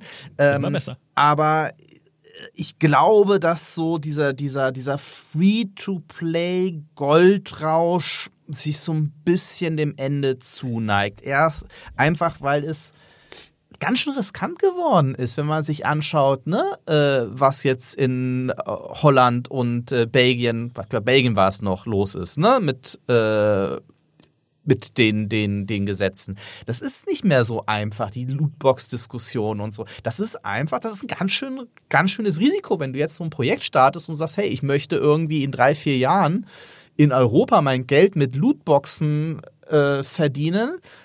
Hm, ähm, würde ich ganz schön riskant finden. Und man sieht zumindest schon, dass sich die Plattformhalter entsprechend aufstellen. Wenn du dir heute den, äh, den, den App Store im, bei Apple anschaust, dann siehst du, wie krass die Apple Arcade promoten. Ja, ihr Abo-Angebot. Äh, auf Android gibt's den Google Play Pass. Ähm, dazu gibt's halt immer mehr finanzstarke Drittanbieter, wie eben den Amazon, Netflix, äh, Sony und Microsoft ja auch, äh, deren, deren, deren Abo-Services auf dem Handy stattfinden, in Klammern müssen, ne? äh, entweder nativ oder via Cloud. Ähm, also ich glaube schon, dass es da auch so eine gewisse Verschiebung eben gibt und ähm, Klar äh, schaue ich da jetzt sehr auf den, den westlichen Markt und in Asien mag das noch anders aussehen. Aber ähm, als, als westlicher Hersteller von, von, von Mobile Games wäre ich echt vorsichtig, jetzt noch auf ein ähm, sehr starkes Lootbox-System zu setzen. Also, ich würde dir da direkt mit, gerne mit reinspringen. Und äh, das ist wahrscheinlich jetzt eine Prognose, die leider nicht Realität werden wird, aber das ist so die Hoffnung. Denn ähm, was du sagst, ist etwas, was tatsächlich äh, anscheinend im letzten Jahr ziemlich Fahrt aufgenommen hat. Wir haben äh, äh, Europa, wir haben China, also wir haben sehr viele Länder, die gerade regulativ einsteigen und sehen, da passieren ein paar Sachen, die sind nicht gut, insbesondere für jüngere äh, Zielgruppen. Und jetzt äh, sozusagen da jetzt, ich hatte, ich hatte äh, irgendwann einen Artikel gelesen, dass die Europäer oder der, die EU das überprüft im Sinne der europäischen Werte, ob äh, wie da drin, also das klingt schon, dass man da ein bisschen härter reingehen will. Aber was wohl am stärksten letztes Jahr in die Mobile-Branche sozusagen negativ reingewirkt hat, ist dieses, ich glaube 2021 hat ja Apple dieses IDFA entfernt. Also dass man sozusagen bei Spielen ablehnen kann, dass die Daten getrackt werden. Und das zeigt sich jetzt, und das ist sozusagen äh, das Schöne an 2022, insgesamt gibt es in 2022 mehr Spieler. Also wir haben jetzt von 3,1 Milliarden in 2021 3,2 Milliarden Spieler. Aber der Umsatz ist zurückgegangen. Wir haben von äh, 192 Milliarden in 2021 jetzt nur noch 184 Milliarden. Also man hat eigentlich gedacht, dass der Markt permanent nur steigt, jetzt ist er zurückgegangen. Und wo ist er am stärksten zurückgegangen? Mobile. Wo ist er ein wenig gestiegen? PC-Gaming. Also man sieht da ja schon eine Art, äh, eine Art Konsolidierung, die kommt auf der einen Seite aus der Regulierung und die kommt sehr stark über dieses IDFA. Da geht es jetzt weniger um Lootboxen, da geht es jetzt eher um Werbung und, und Werbeplatzierung in den Spielen. Aber das könnte ja, also das das erste Mal, wo wir wirklich so einen kleinen Shift sehen, dass zum Beispiel PC-Spiele, also hoffentlich qualitativ hochwertige Spiele, ein Wachstum erleben, wohingegen die anderen Teile des Marktes eher schrumpft. Also insbesondere Mobile, ich glaube, sechs oder sieben Prozent geschrumpft ist. Das wäre so meine Hoffnung. Es könnte sein. Auch wenn Diablo Immortal sehr erfolgreich ja, war. Mit unfertigen AAA-Spielen wird dieser Markt dann wachsen. Ja, okay. Nee, aber ich, ich, ich würde sehr hoffen, dass du recht hast, ja. Also zumindest wenn, äh, wie Heiko ja auch gesagt hat, ne, wenn dieser Free-to-Play-Goldrausch und dieses immer weiter Drehen der Monetarisierungsspirale jetzt mal langsam an ein Ende stößt und man sieht, hey, wir gehen andere Wege. Nicht, dass diese Abuisierung des Spielemarktes nicht auch seltsame Blüten treiben würde. Ich sage nur, man braucht ein Netflix-Abonnement, um die Mobile-Version von Into the Breach spielen zu können, einem der unbestritten besten Rundentaktikspiele, die es jemals gab. Dafür brauche ich jetzt plötzlich ein Netflix-Abo. Ich meine, wir haben schon einen kompletten Podcast darüber gemacht, ne, wo das herkommt, wie man halt kämpft um Kundenbindung und Co. Und das Gaming jetzt für alle, die irgendwo anders an Grenzen stoßen, wie Netflix beim halt weiteren Ausbau ihres äh, ihrer Mitgliedschaft, was halt äh, bei TV-Serien und Dokus und Filmen angeht, ne, jetzt sagen, hey, Gaming, Gaming ist doch der grüne, die grüne neue Wiese, wo wir hingehen können, um auch noch irgendwie mitzuwischen. Ähm, haben wir alles schon besprochen. Der Abo-Markt treibt auch seltsame Blüten, aber trotzdem würde ich an der Stelle sagen, lieber Abos als Pay to Win. Ja, da mal mir ein T-Shirt. Also man muss es auch deutlich, man muss es, um, um, mich da jetzt auch nicht falsch zu stehen, ich will mich jetzt, ich will jetzt auch hier nicht als der Advokat äh, des Abos rüberkommen, weil ähm, das klingt wie ein Gegner in Diablo. Ja, der Advokat, der Abo-Advokat, ja, genau.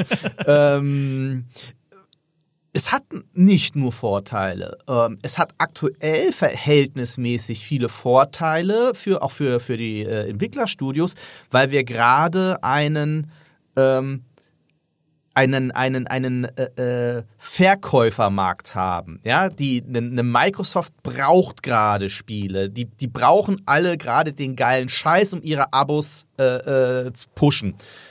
Das wird sich aber am Ende der Konsolidierung irgendwann wieder drehen. Ne? Und dann hast du, und dann kannst du vielleicht einen Gegeneffekt haben, nämlich wieder in Anführungszeichen, dass das alte Publisher-Modell, ne, die, die, die äh, Älteren von, von uns werden sich noch erinnern, ähm, in den 90ern hast du kein Spiel rausbringen können ohne einen, äh, ohne einen Publisher, der den ganzen Bums finanziert und äh, Steam und äh, digitale Distribution, ne, äh, Apple und so haben diesen ganzen Markt eben erst geöffnet. Jeder konnte plötzlich Spiele veröffentlichen, ja, eine Minecraft auf den Markt werfen oder so.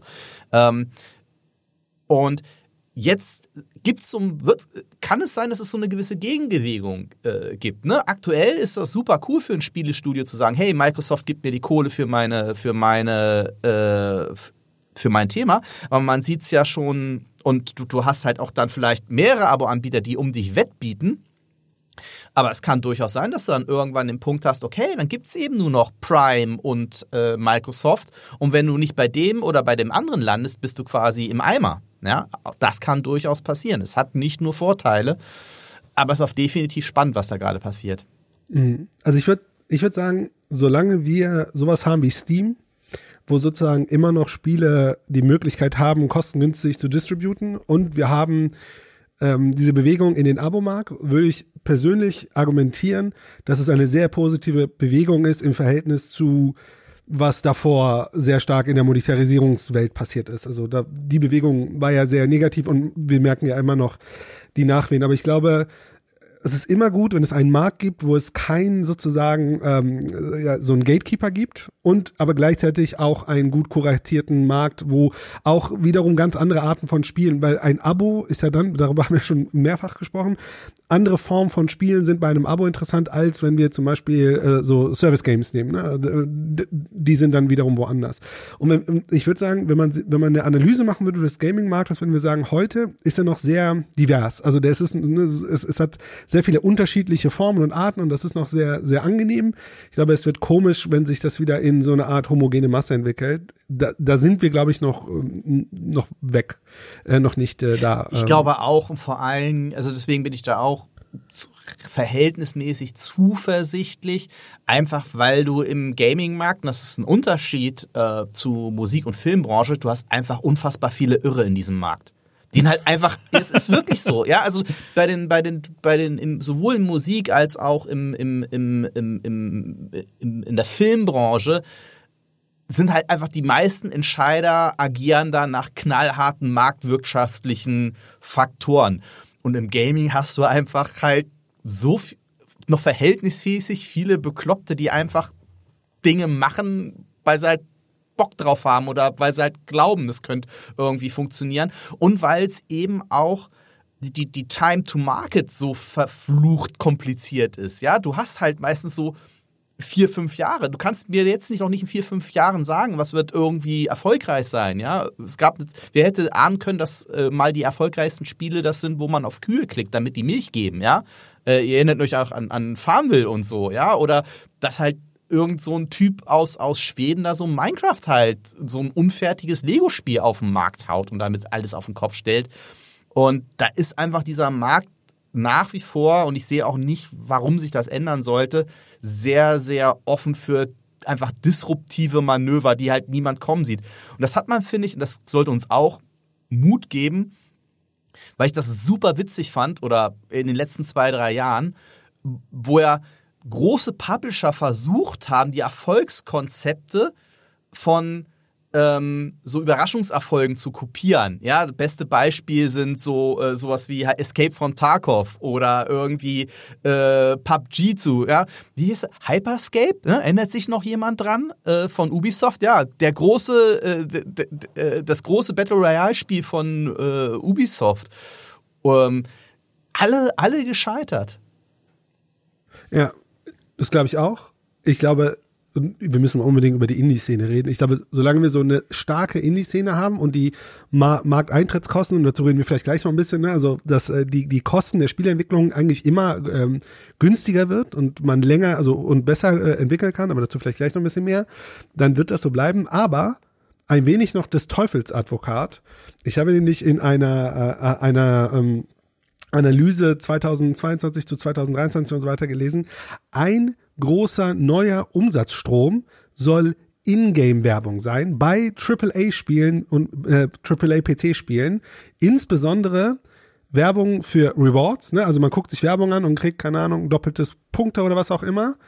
Dann sogenannte Blended Ads, also irgendwie du läufst in der Gegend rum und dann äh, so äh, programmatische Werbung, dann wird dir das irgendwie datenmäßig zugeschaltet und so weiter. Oder halt so Pop-ups, während man warten muss und so weiter.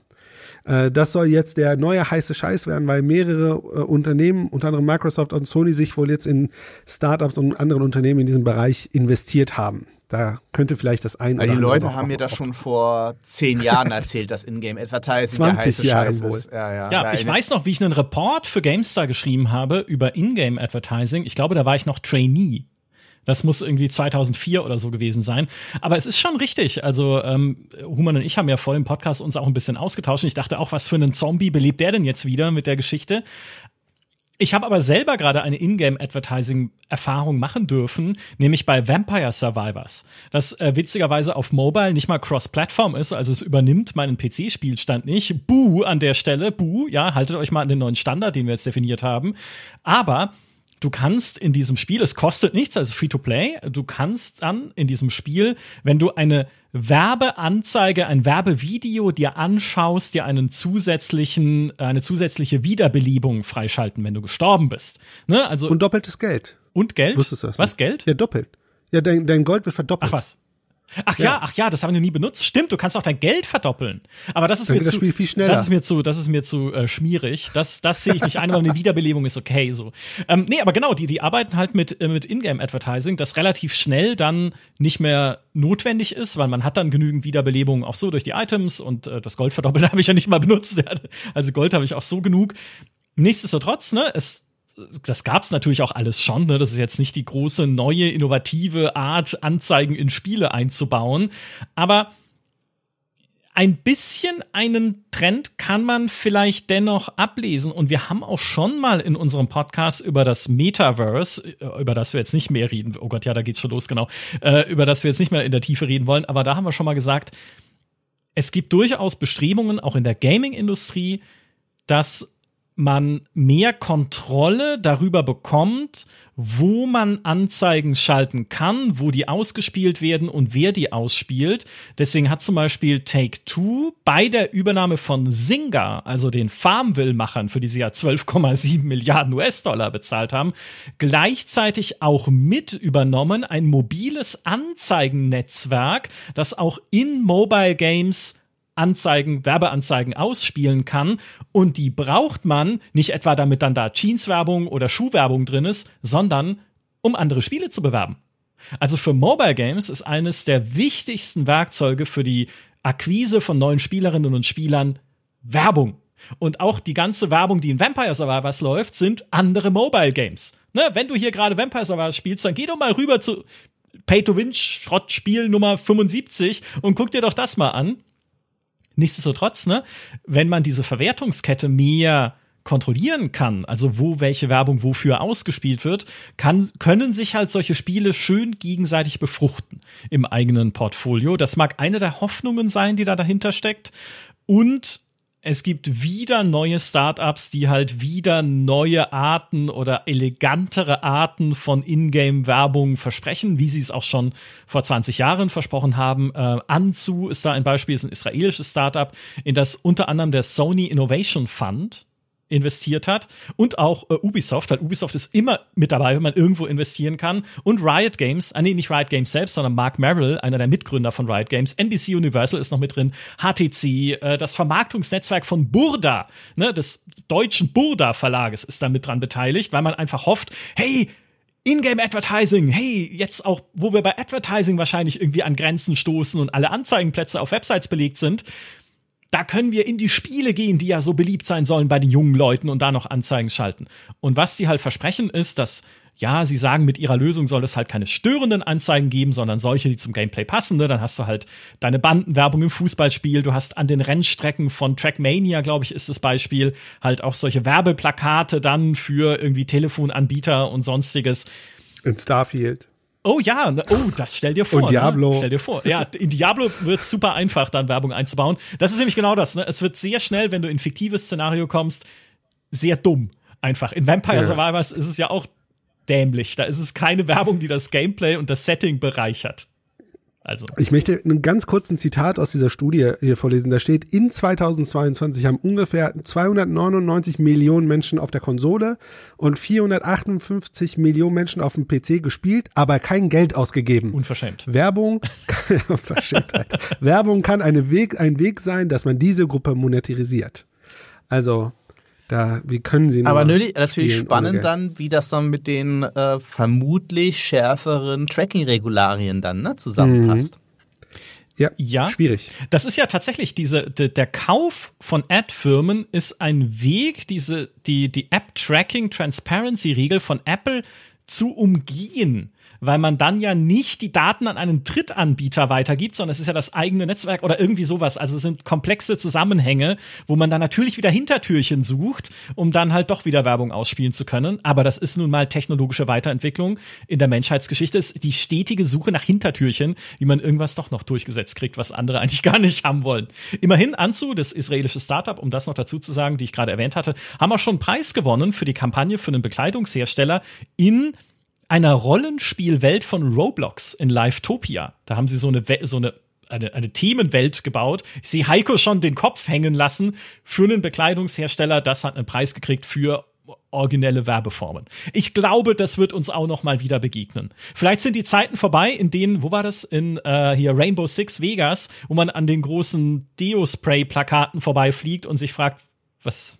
Okay, interessant. Äh, was soll das jetzt? Ja, aber Vielleicht wird es ein Thema bleiben. Wir hoffen es einfach mal nicht. Das Einzige, was ich mir vorstellen kann, Human, das war, hattest du noch gesagt, ist, Microsoft soll überlegt haben oder überlegen, eine vergünstigte Version des Game Passes anzubieten, wenn man mit Werbeeinblendungen einverstanden ist. Jetzt, Heiko, musst du sagen, ist das cool oder lieber nicht? Netflix probiert das ja jetzt auch schon. Ne? Genau. Ich meine, äh, Sky äh, hat ja schon vor Jahren gesagt, ach so, das mit Werbefreiheit. Naja, ähm, ich, ich finde ich find das tatsächlich schwierig zu, zu beurteilen, gerade in, gerade, ne, weil ich ja erst, erst Linie aus Konsumentensicht das äh, äh, betrachte. Und ich finde es immer schwierig, sich dann als jemand, der, der verhältnismäßig gut verdient ist, dann auf ein hohes Ross zu setzen und zu sagen, ja, ich, ich zahle meine 13 Euro, bleibt mir bloß weg mit eurem Werbescheiß. Und wenn es halt gleichzeitig möglich wäre, das ganze Ding auch für 8 Euro zu verkaufen und dann eben mit Werbung, wer bin ich dann zu sagen, ja, aber nicht für mich, kann ich ja trotzdem dann nicht nutzen. Ne? Also ähm, ich glaube, dass es dann auch durchaus ethische Fragen gibt, die die äh, Hersteller dann beantworten müssen. Ähm, auf der anderen Seite müssen sie das eh, ne? Stichwort Kindersicherung bei, bei Abo-Anbietern und so, das ist sowieso noch so ein Thema, ne? vor, dem, vor dem sie stehen. Ähm, das muss sich, müsste sich dann natürlich äh, auch auf die Werbung aus, äh, auswirken. Ne? Ähm, aber ja, also ähm, wenn man grundsätzlich bin ich, bin ich ein Fan davon, Gaming offen zu gestalten und möglichst vielen Menschen Gaming zu ermöglichen. Und wenn Werbung einen Teil dazu beitragen kann, hey, why not? Ich sehe schon, bei Anno steckt man fest, dann kommt die Werbung, hier ist der Anno-Guide der GameStar, wollen Sie einen bestellen? Zack. Das gab's, das gab's schon bei Larry, äh, Leisure, äh, Le Leisure Suit Larry 1. Da konnte man so eine Nummer anrufen, dann haben die einen empfohlen, äh, den Guide zu bestellen. In, in, der, in, der, in, der, in, der, in, der grauen, in der grauen Steinzeit der äh, Spielemagazine gab es tatsächlich eine Tipps- und Tricks-Hotline der Spielemagazine, wo dann die armen Redakteure dann äh, durchgeschleift wurden und dann halt Dienst schieben mussten an der Tipps- und Tricks-Hotline. Hm. Könnte man vielleicht mal wiederbeleben. Schreibt uns in die Kommentare, ob ihr gerne. Nein, okay. Äh, gehen wir lieber weiter. Wir sind schon sehr lange jetzt in diesem Podcast. Äh, gehen wir lieber weiter zu deiner letzten These für das Jahr 2023, Heiko. Triple A. Nein, jetzt habe ich schon falsch gesagt nicht die AAA-Spiele. Weg mit diesen AAA-Spielen. Da haben wir schon genug drüber gesprochen. Jetzt gehen wir rüber zu den Doppel-A-Spielen. Also eine Stufe drunter, die Mittelschicht. Diese Spiele, sagst du, werden wieder spannender und relevanter. Genau. Man muss da, da vorausschicken, dass diese Double-A-Spiele, also Produktionen von mittelgroßen Teams, ich habe es jetzt so 20 bis 50 Angestellte, äh, taxiert, die hatten in den vergangenen Jahren einfach eine brutal schwere Zeit. Ähm, weil es im Grunde genommen niemanden gab, der den, der, der das finanzieren wollte. Du hast es auf der einen Seite oder kaum jemanden. Ne? Also die, es gab, glaube ich, so drei Publisher sind mir da eingefallen, die das regelmäßig gemacht haben, nämlich Focus äh, aus, aus Frankreich, Playon beziehungsweise Koch Media eben aus Deutschland und THQ Nordic. Ähm, die haben das noch regelmäßig gemacht, die haben es noch regelmäßig finanziert. Und dann war halt aber Ende Gelände. Die großen Publisher haben sich im Grunde genommen darauf konzentriert, ihre großen Franchise-Pferde durchgefüttert zu bekommen. Ne? Einen Assassin's Creed, einen FIFA, einen äh, Call of Duty und so weiter und so fort. Ähm, und auf der anderen Seite konntest du halt mit Indies, ja, wenn fünf zu fünf oder zu zehnt äh, ein, ein kleines Spiel mit verhältnismäßig geringem äh, Risiko auf den Markt werfen. Das war auch noch, da gab es auch eine, einige Publisher, die sich darauf äh, fokussiert haben, allen voran äh, Devolver, ähm, die halt mit einem Hit-driven Business-Modell halt arbeiten konnten, weil wenn so ein Spiel nur ein paar hunderttausend äh, Dollar bis vielleicht ein, zwei, drei Millionen kostet, dann ist es möglich, dass ein Hit der sich dann vielleicht eine Million Mal verkauft, ähm, sieben, acht, neun Rohrkrepierer querfinanziert. Mit Double-A-Spielen ist das eben nicht möglich, weil da bist du relativ schnell zumindest schon im zweistelligen Millionenbereich und damit auch bei einem verhältnismäßig großen unternehmerischen Risiko. Jetzt, ne, da schließt sich so ein bisschen der Kreis zu dem, was ich vorher erzählt habe, ähm, kommen wir aber an Punkten, wo es A, andere Finanzierungsmodelle gibt, eben über äh, Abo-Services, weil das Ding mit den Abo-Services ist, ja, die Leute kommen für, für einen Starfield in den Game Pass, sie bleiben aber nicht deswegen, weil wenn es nur ein Starfield gibt, dann gehen die halt rein und sind dann wieder weg. Ähm, als Abo-Anbieter, und das sieht man schon sehr deutlich bei einem Netflix oder Prime oder so, da brauchst du ein breites Angebot, um dein, dein um dir immer wieder zu ja, hey, meine Familie, jeder findet da immer irgendwas. Das brauchst du als Abo-Anbieter. Und dafür brauchst du ein ähm, breites Spektrum an Titeln. Und das sieht man schon ähm, ansatzweise beim Game Pass. Ähm, mit Pentiment ist ein sehr gutes Beispiel. Zuletzt aber auch High on Life, was einer der meistgespielten Titel war und ein typisches Double-A-Spiel einfach war, aber mit einer sehr klaren Idee, nämlich Quatsch ähm, und Fäkalhumor. Ähm, das aber damit sich genau in so eine Nische reingesetzt hat. Das ist die eine Grund. Und zum anderen sind wir jetzt wieder an einem äh, Punkt, ich nenne es gern so, so einen technologischen Wendepunkt, ähm, weil du nahezu jeder Spielegeneration so einen Punkt hast, an dem die eingesetzten Game Engines so leistungsstark werden, dass es auch kleineren Teams ermöglicht, mit den großen mitzuhalten. Und man hat es jetzt schon mit der Unreal Engine, die war jahrelang sehr, sehr ressourcenintensiv. Du hast sehr, sehr viele Leute gebraucht, um coolen, cooles Zeug damit anzustellen. Und jetzt hast du schon die ersten Spiele wie ein Kena, wie ein äh, Stray, sind da meine beiden Lieblingsbeispiele, die es eben ermöglicht haben, ne, mit einem begrenzten Scope ähm, halt mit 30 Leuten oder knapp 30 Leuten halt so einen äh, 10, 15 Stunden Spiel zu machen, was genauso gut aussieht eben ähm, wie die großen Spiele oder fast so gut aussieht. Ähm, und da scheint es jetzt, das hört man immer häufiger mit der Unreal Engine 5 und insbesondere der 5.1, immer mehr Technologien zu geben, die einfach dir die Asset-Erstellung erheblich beschleunigen, was in der Regel auch der, der größte Kostenfaktor ist bei Spielentwicklungen. Ja, ich glaube, da kann ich dir nur zustimmen. Also beide Seiten. Einmal die äh, Produzentenseite. Ich glaube, wir erleben mit der Unreal Engine 5 oder 5.1 diesen Schritt, dass ähm, dort äh, die Produktion schneller laufen kann, die Workflows anders äh, organisiert werden können, Technologien effektiver benutzt werden können und so weiter. Also ich glaube, dort wird es sowohl einen qualitativen Sprung geben, als auch einfach ein, ein Workflow können also wie du selber gesagt hast, ne, kleinere Teams können äh, jetzt bessere Spiele produzieren. Also ich glaube, das hat eine große Wirkung auf der produzierenden Seite, auf der, auf der Abnehmerseite, sozusagen auf der Abo-Seite, die Finanzierung durch Abos. Ähm, ich habe, da haben wir mal in irgendeinem Podcast mal kurz drüber gesprochen. Es ist ganz interessant, welche Strategie da Netflix fährt. Netflix klar hoffen sie mal, dass sie so einen riesen Hit haben wie, ähm, wie diese eine Korean diese koreanische Serie, die mir gerade äh, äh, Squid Games, genau. Squid Games, so Riesenerfolg.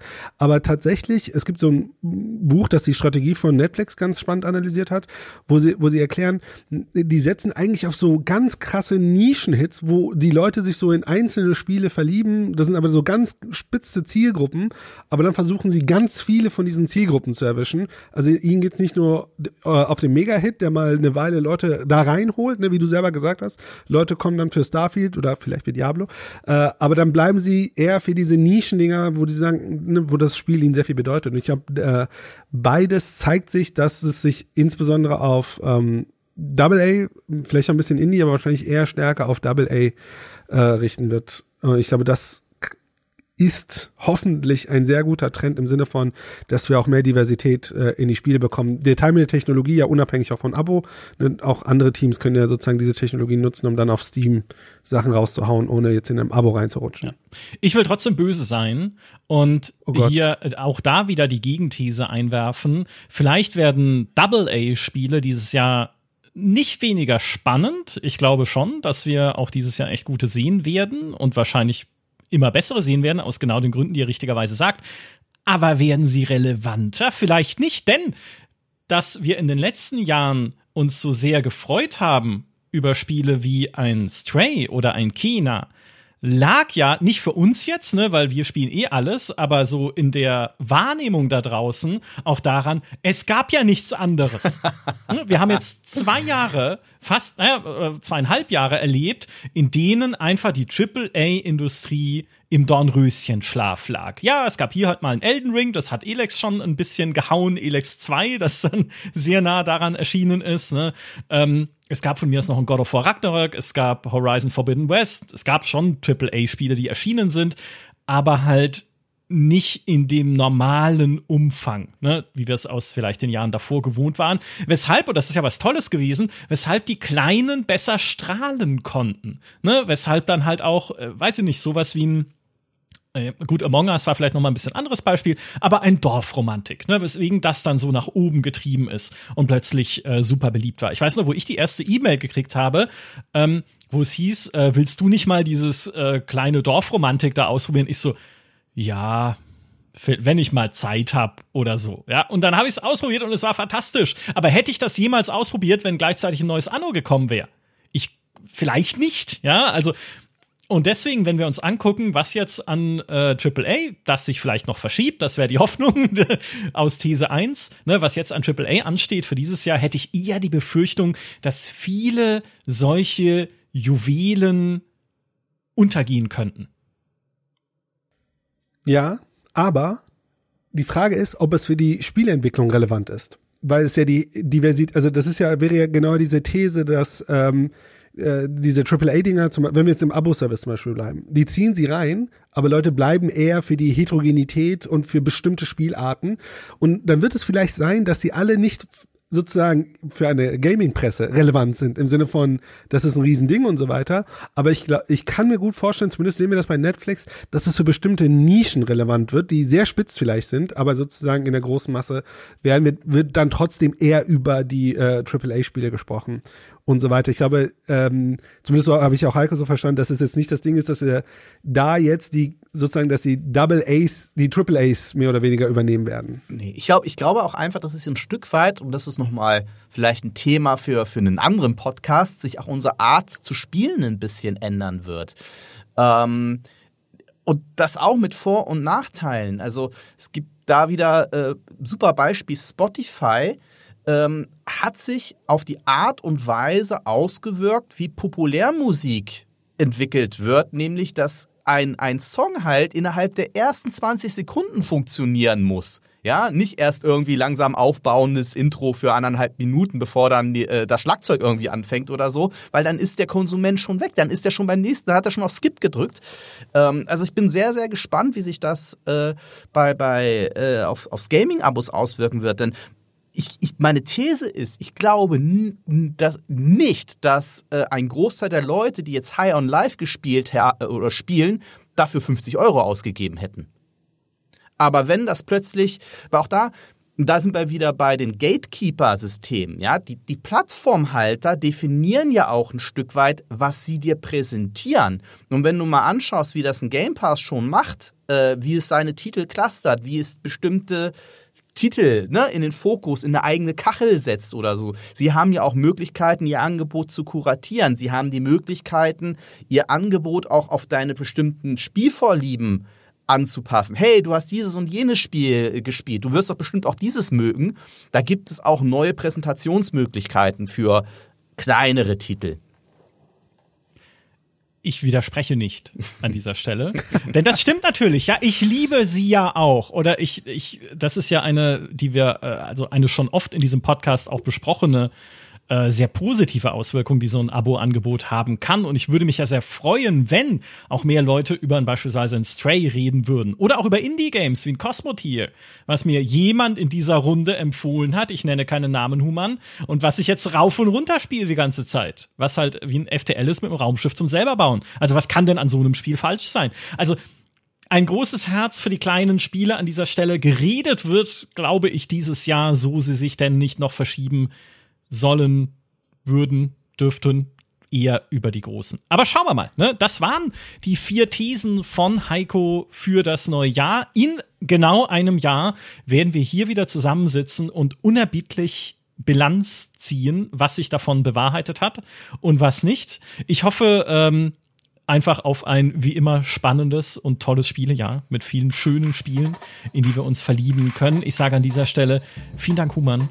Vielen Dank, Heiko. Und äh, vielen Dank an alle, die uns auch diesmal wieder zugehört haben. Schreibt uns gerne in die Kommentare auf GameStar.de, was ihr euch erhofft jetzt von diesem Spielejahr und was ihr erwartet und auf welche Spiele ihr euch vielleicht auch konkret freut jetzt, wo wir sie alle madig gemacht haben, die im AAA-Bereich erscheinen. Also ich bin sehr gespannt.